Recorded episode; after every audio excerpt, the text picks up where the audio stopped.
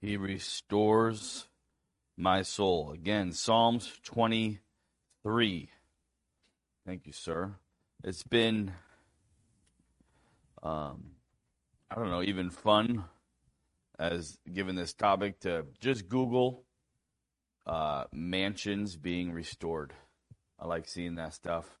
You can Google it's pretty interesting. Mansions that have been vacant for 70, 80 years or all overgrown, and then some people want to go in there and just restore it to its natural beauty, what it used to be. So when we look at He restores my soul, number one, um, He, the Good Shepherd, the Lord Jesus Christ, restores could be to bring back to its original sense, to repair, uh, to refresh. my soul matters. That's your emotions. Okay? And I also just have been thinking of when it says he restores my soul. It's not he can, it's not he will, he does. He does. So for the believer, again, remember this is one of those um, promises um, that we should just fall into place with and just kind of line up with what God is doing anyway. At one point, those who have put their faith and trust in the Lord Jesus Christ, they will be 100% completely restored. Remember in Jude, it says, Now to him who is able to keep you from stumbling and to present you blameless with great joy to his Father. There is a day, again, that the believer, regardless of their actions down here, if they are a true believer in the Lord Jesus, that the Lord Jesus presents them to his Father completely blameless, and not only blameless, but with great joy. With great joy. And so that is the great hope. So that's why I say let's just fall in the line. Let's just get, if that's going to happen anyway, let's just start the process now. Abraham Lincoln, Abraham's Lincoln, what? Abraham Lincoln's attitude um, to restoring the South after the Civil War was this. He said, God does not hold our sins against us, nor does he act like forgiveness is a favor to us, even though it is when he was asked how would he treat the rebellious Southerners when they were defeated, he said, "I will treat them as if they had never been away." Um, so again, restoration, restoration, bringing us back to the original. Let's pray.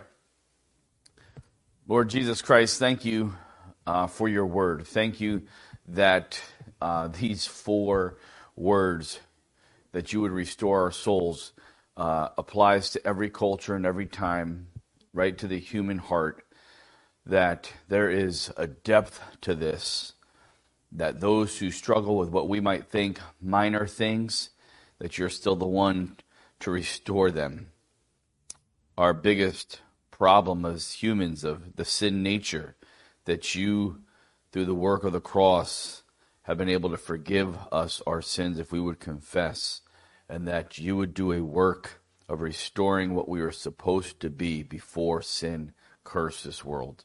Lord, there is people with situations um, that really no one understands, going through pain and suffering, um, and just life stinks at the moment.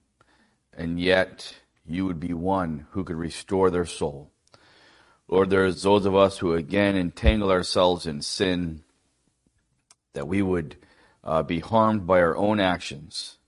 And yet, you not only forgave us when we were saved, but to continue to do so if we confess, and you have the ability to restore our souls. And so, thank you so much that you are the ultimate restorer. In your name, amen. when we talk about this in Psalms 23, I do uh, want to remind us it seems like the phrase "He restores my soul." I think I've seen it on shirts and posters and stuff like that. Remember, in the context, it's a shepherd talking about sheep, right? The Lord is my shepherd; I shall not want. He makes me lie down in green pastures. He leads me beside still waters. He restores my soul. What is he talking about when it comes to sheep? Well, sheep become downcast.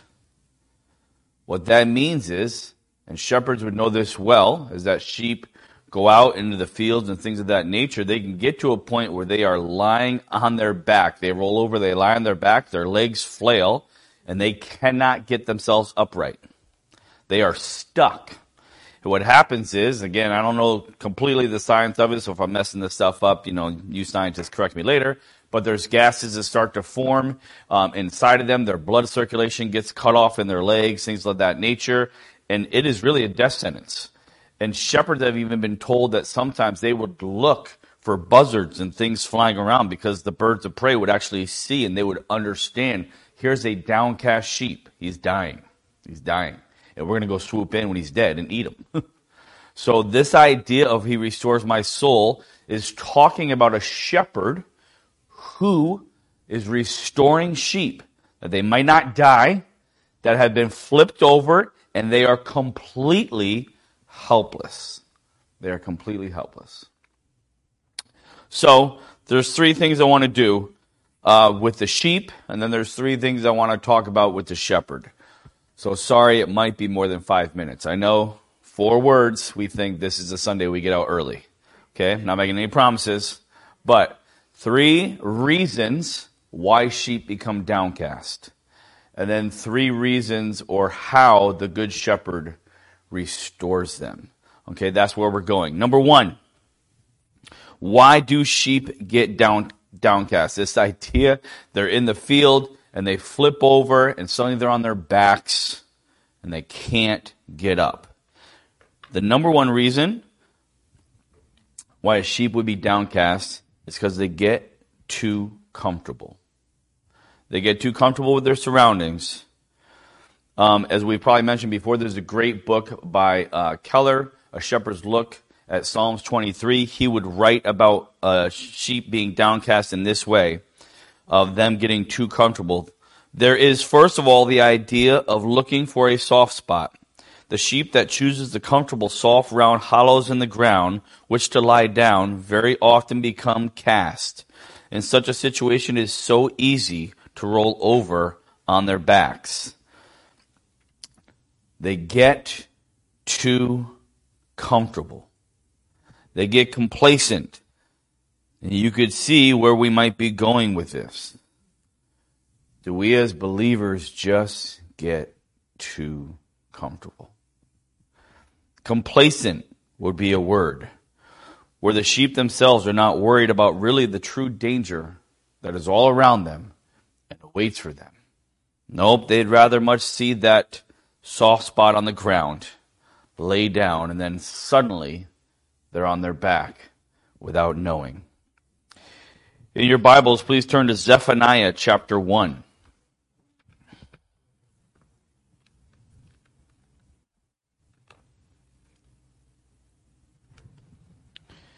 It will say this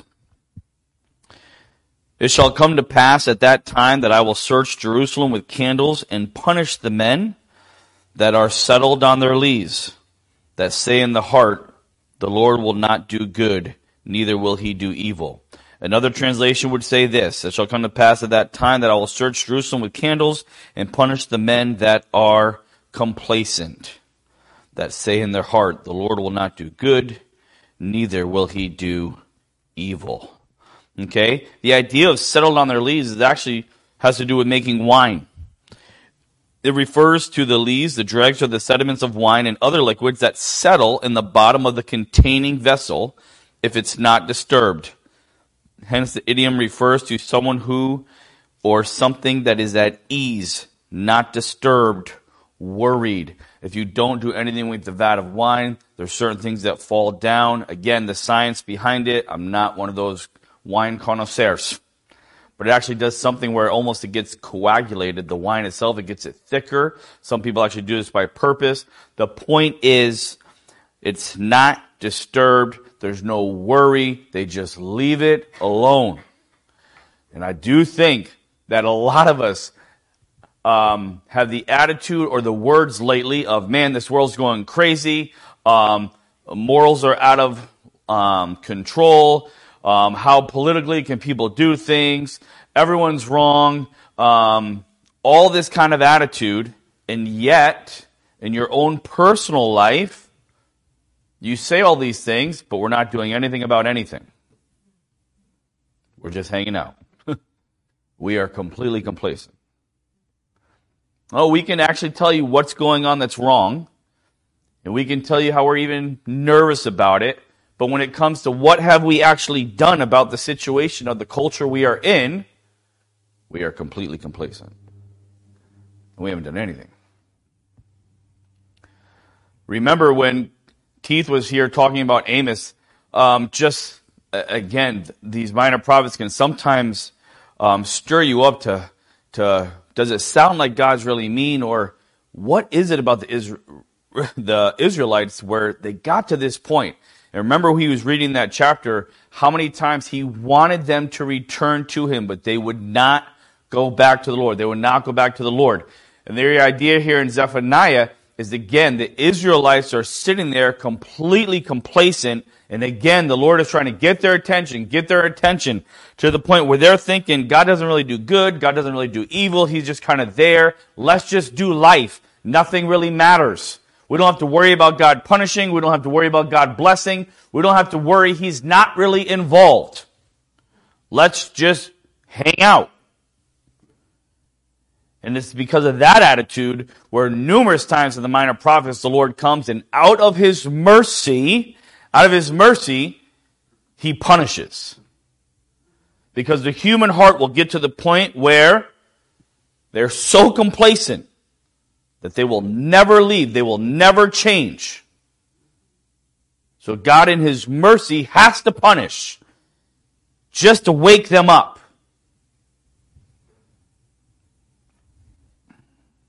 Sheep get downcast. Are we complacent?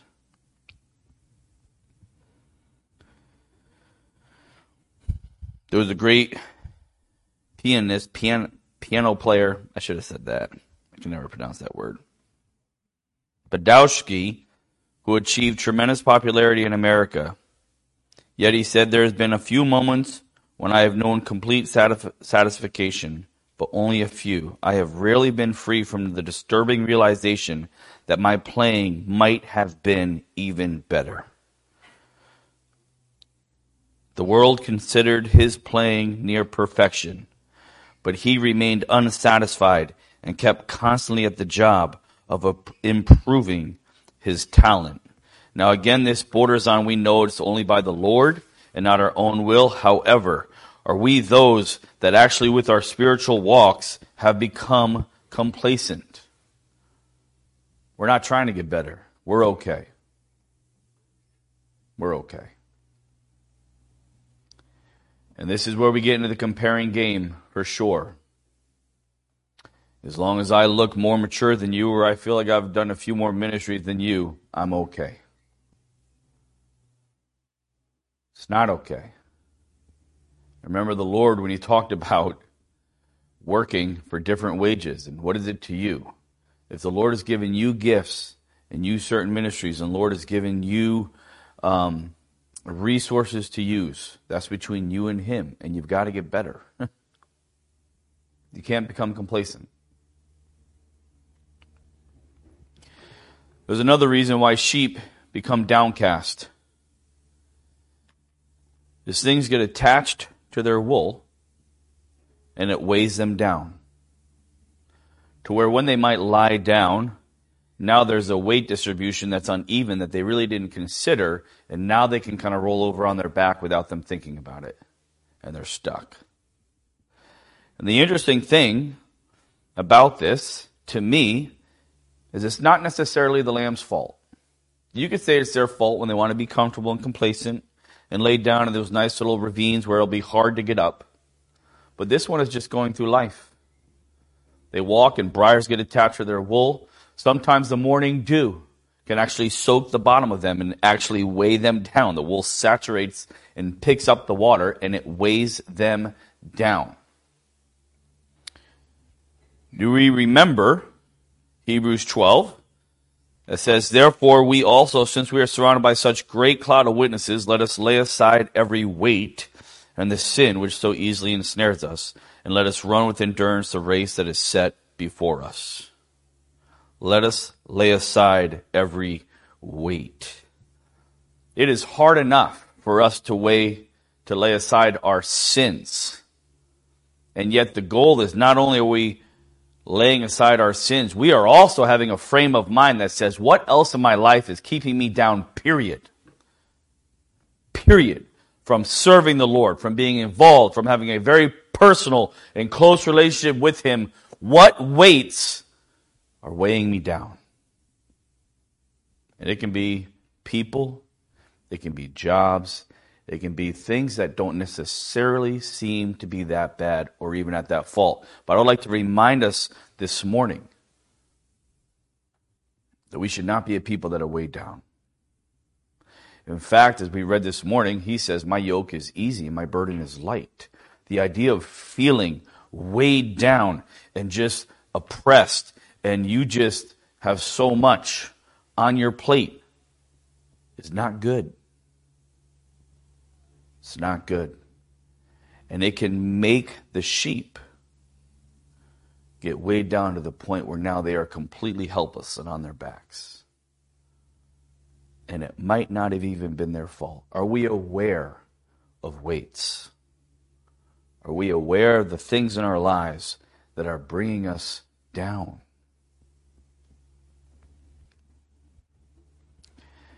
You know, as the teacher, we go through this with backpacks all the time. Sometimes I would take a student's backpack or even my daughter's, and my shoulder becomes separated from its socket. And I say, Why are you carrying this much weight around? This is crazy. And everyone has different answers. But you know what? It becomes normal. You just put the backpack on, you add more books, you walk through the hall. What else can we do?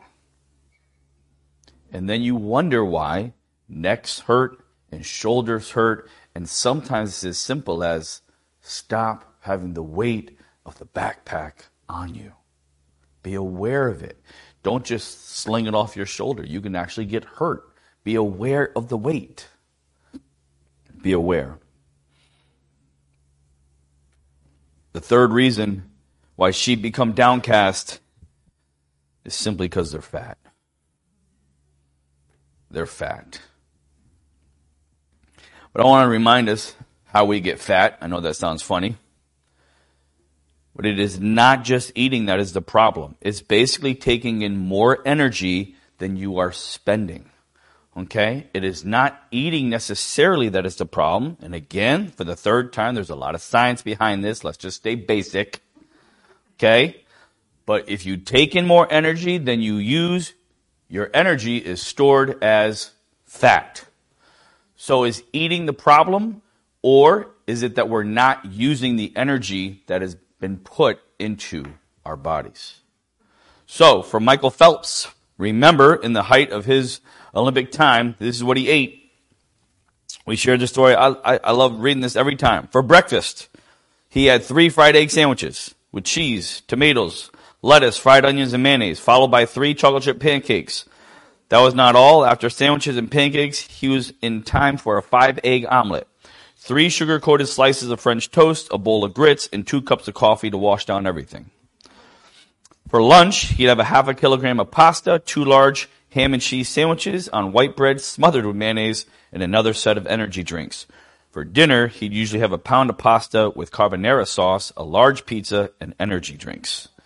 They say at the height of his training, he would eat 8 to 10,000 calories a day, typically five times the amount of a normal person, and yet he was not fat.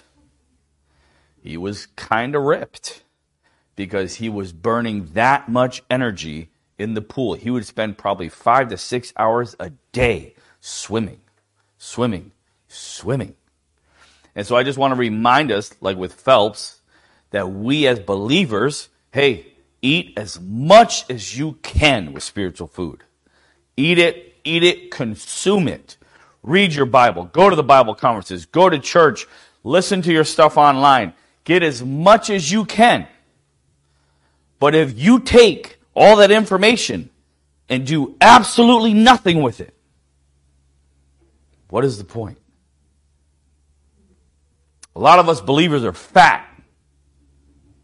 We can actually quote scripture, but we can't apply it. We can tell you doctrines, but if you look at our lifestyles, they don't match up. We're fat.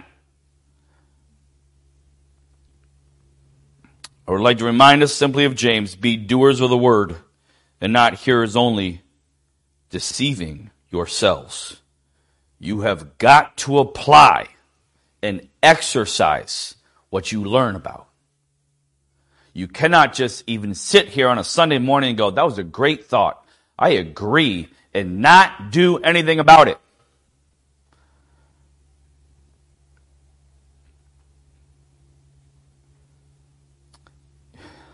The testimony of a Christian when a non Christian starts talking to them and they hear, you know so much scripture, and yet I don't want anything to do with your lifestyle.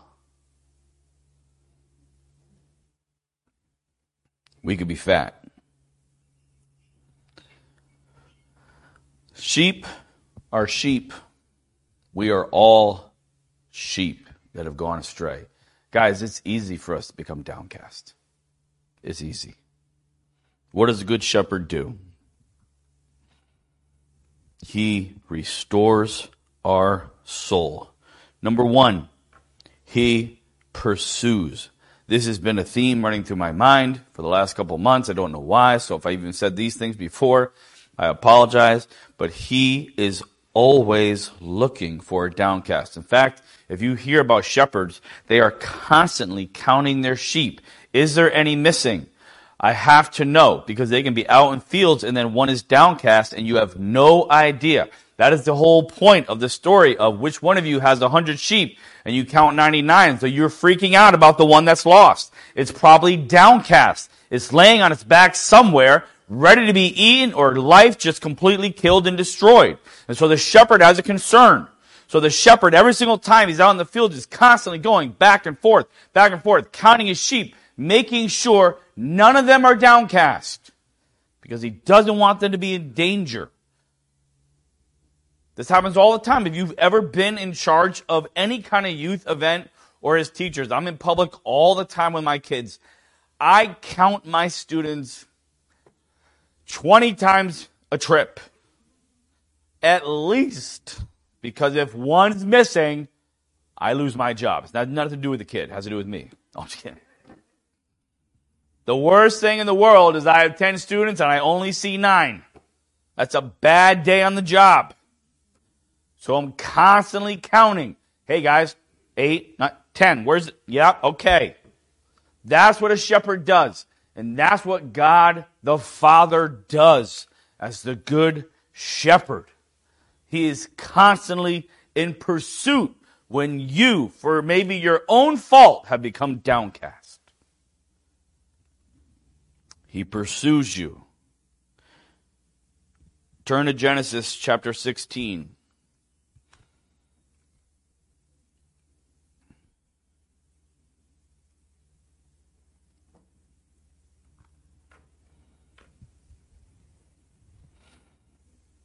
The story of Hagar again.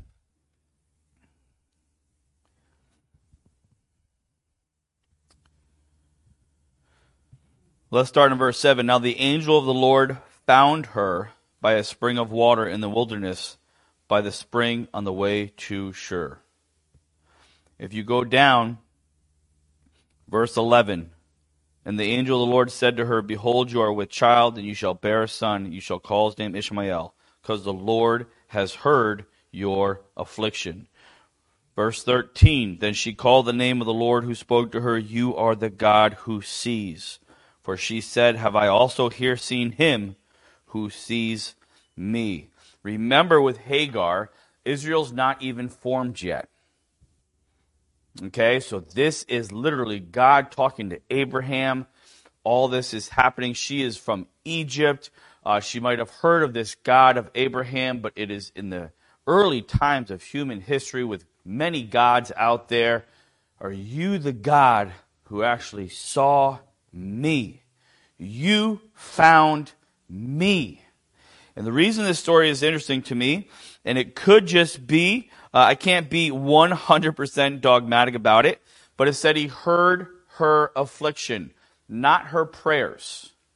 He heard the pain. And so some would say that God made this move all on his own. That Hagar did not even cry out. She didn't even know who to cry out to. That he heard affliction and he found her. The sheep are not those who go out, get cast on their back, and then do a little yelp for the shepherd saying, Hey, guess what? I'm in this position again. Many times they might not even think of the shepherd. I don't know. But I'm telling you, if you're downcast, always remember that God pursues you. That He pursues you and He looks for you and He finds you where you are. He's the ultimate pursuing God, regardless of what we think about Him. Another thing, besides the pursuing God, is it's personal. What happens when that shepherd finds that little sheep? I'll read you again because he, as a shepherd, says it a lot better for me. the um, this is from um, the book we were talking about, A Shepherd's Look, at Psalm 23.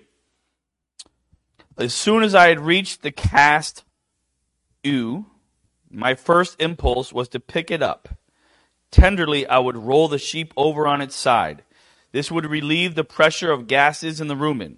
If she had been down for long, I would have to lift her onto her feet. Then, straddling the sheep with my legs, I would hold her erect, rubbing her limbs to restore the circulation to her legs. This often took quite a little time. When the sheep started to walk again, she often just stumbled, staggered, and collapsed in a heap once more. All the time I worked on the cast sheep, I would talk to it gently. When are you going to learn to stand on your own feet? I'm so glad I found you in time, you rascal. Little by little, the sheep would regain its equilibrium. It would start to walk steadily and surely. By and by, it would dash away to rejoin the others, set free from its fears and frustrations, given another chance to live another longer, a little longer. All of this conveyed to my heart and mind when I repeat the simple statement, He restores my soul. There is something intensely personal, intensely tender, intensely endearing, yet intensely fraught with danger in the picture. On one hand, there is the sheep so helpless, so utterly immobilized through otherwise strong and healthy and flourishing. While on the other hand, there is the attentive owner, quick and ready to come to its rescue, ever patient and tender and helpful when we are downcast, the whole point of restoring our souls, it's personal. He not only pursues, he's also personal. As we said here before, he has to get the sheep up, stand it up. Sometimes, and again, all these parallels are so beautiful. A sheep that is downcast might want to stand up and just run away from the shepherd as soon as it's on its feet, which would be even worse for the sheep because the gases are still there, the circulation not there, and they will probably become downcast right away again. So this shepherd not only has to hold it, but sometimes straddle it and make sure it doesn't run away. Talking to it gently, rubbing its legs, so making sure the circulation is coming back into the sheep, restoring it so its ability can go be with the other sheep and just do life. Just do life. And that's what your good shepherd does when you're downcast. When you're down and out and you're on your back and you really have nothing else to do. You have no other options. You are stuck in life. And he comes and pursues and he picks you up and he goes, Hey, it's okay. I'm here. And he starts to gently take his hand and work with you to restore you to be able to function in life. The shepherd does not walk up to the sheep and just kick it and go, What's wrong with you? There's also that point of that other message a good shepherd cares individually.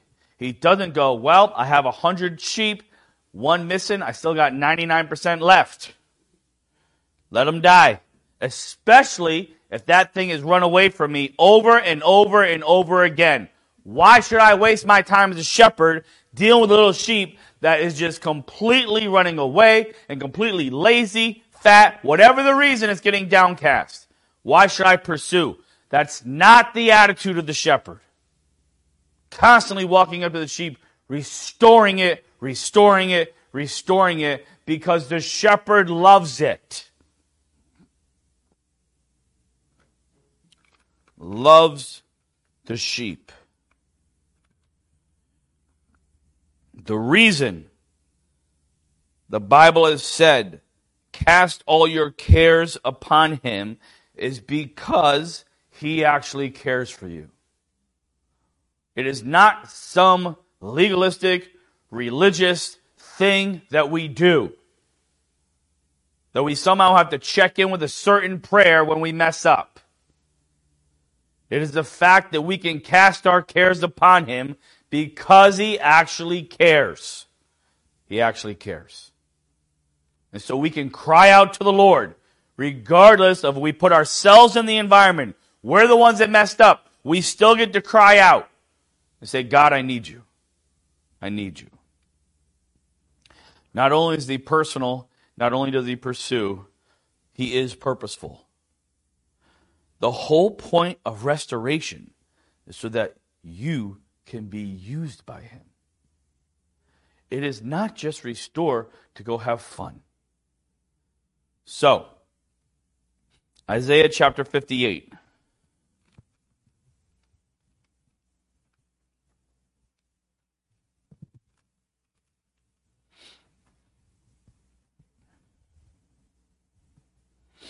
Again, he's talking to Israel.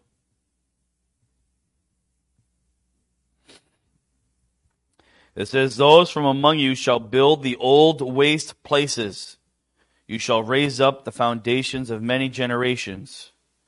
And you shall be called the repairer of the breach, the restorer of streets to dwell in. The restore. Same word here as he restores my soul. Again, we know some of Israel's past, right? Is that this great city and or cities were destroyed, were wiped out from war. They disowned the Lord. They followed after other gods. God brought in other countries and wiped them out. All their buildings, their history, their culture, everything that God had promised them was wiped out. And yet, God is constantly bringing them back saying, listen, we're going to fix this. We're going to restore the restore of streets to dwell in. So not only was this a picture of just literal roads that might have had rubble and stuff completely blocking the roads, but if you remember in these times, there was buildings along the road where people lived in. So at this point, when he's talking to them, it's all been broken up where they lived and their cities, their defense walls, everything has been messed up. But why does God want to come in and say, Israel, the restorer of streets to dwell in? Does he literally just want them to just kind of rebuild the dwellings and rebuild the roads and then go, hey, go live wherever you want? The whole point is to restore what he promised in the beginning. I'm going to give you a land so you can dwell here and it might be well with you and your children. I want you to live right here. And in you and your sin and all of your mistakes, you guys ruined it. You broke down city walls and you messed up the roads and there's nothing left here but rubble. But I'm gonna bring it back. I will restore this the way it was originally intended to be. You're gonna live right here with me. There's nothing worse to me nothing worse than some of these people that restore a beautiful, like 57 Chevy convertible and then leave it in the garage and never ever use it. Now again, if you're one of those car people, I apologize. I'm just telling you from the outside, it's annoying. Okay? It's annoying. Go drive the car. It was not meant to be looked at in a garage. It was meant to be on the road. Right? God restores our souls. Not just because he wants to or has to or any of that. He wants you to live this life. He wants you to actually be successful at life. He's restoring you back to the original, like before you messed up. Now going, let's do a work together. Let's do a work. There's so many times we get downcast as believers, and that's it for some of you. You hit a wall, you went downcast, and that's it. There's no future for you, so to speak. That's what you think. Guys, there is a whole life that He wants you to have. And it's always right there. He's always willing to restore, He's always willing to build up. Always, always, always. Let Him restore your soul. Let Him restore it. Let's pray. Lord, thank you so much for being the restorer of the soul. Lord, help us to understand that balance of uh, even if we had never sinned from this moment on, there is still so much for us to do in simply following who you are. There is loving people and loving you and doing life correctly. That the goal is not simply to sin, but the goal is to live a life that says, I follow Christ. I do what he does, I say what he says. Oh Lord, thank you for being able to restore. In your name, amen.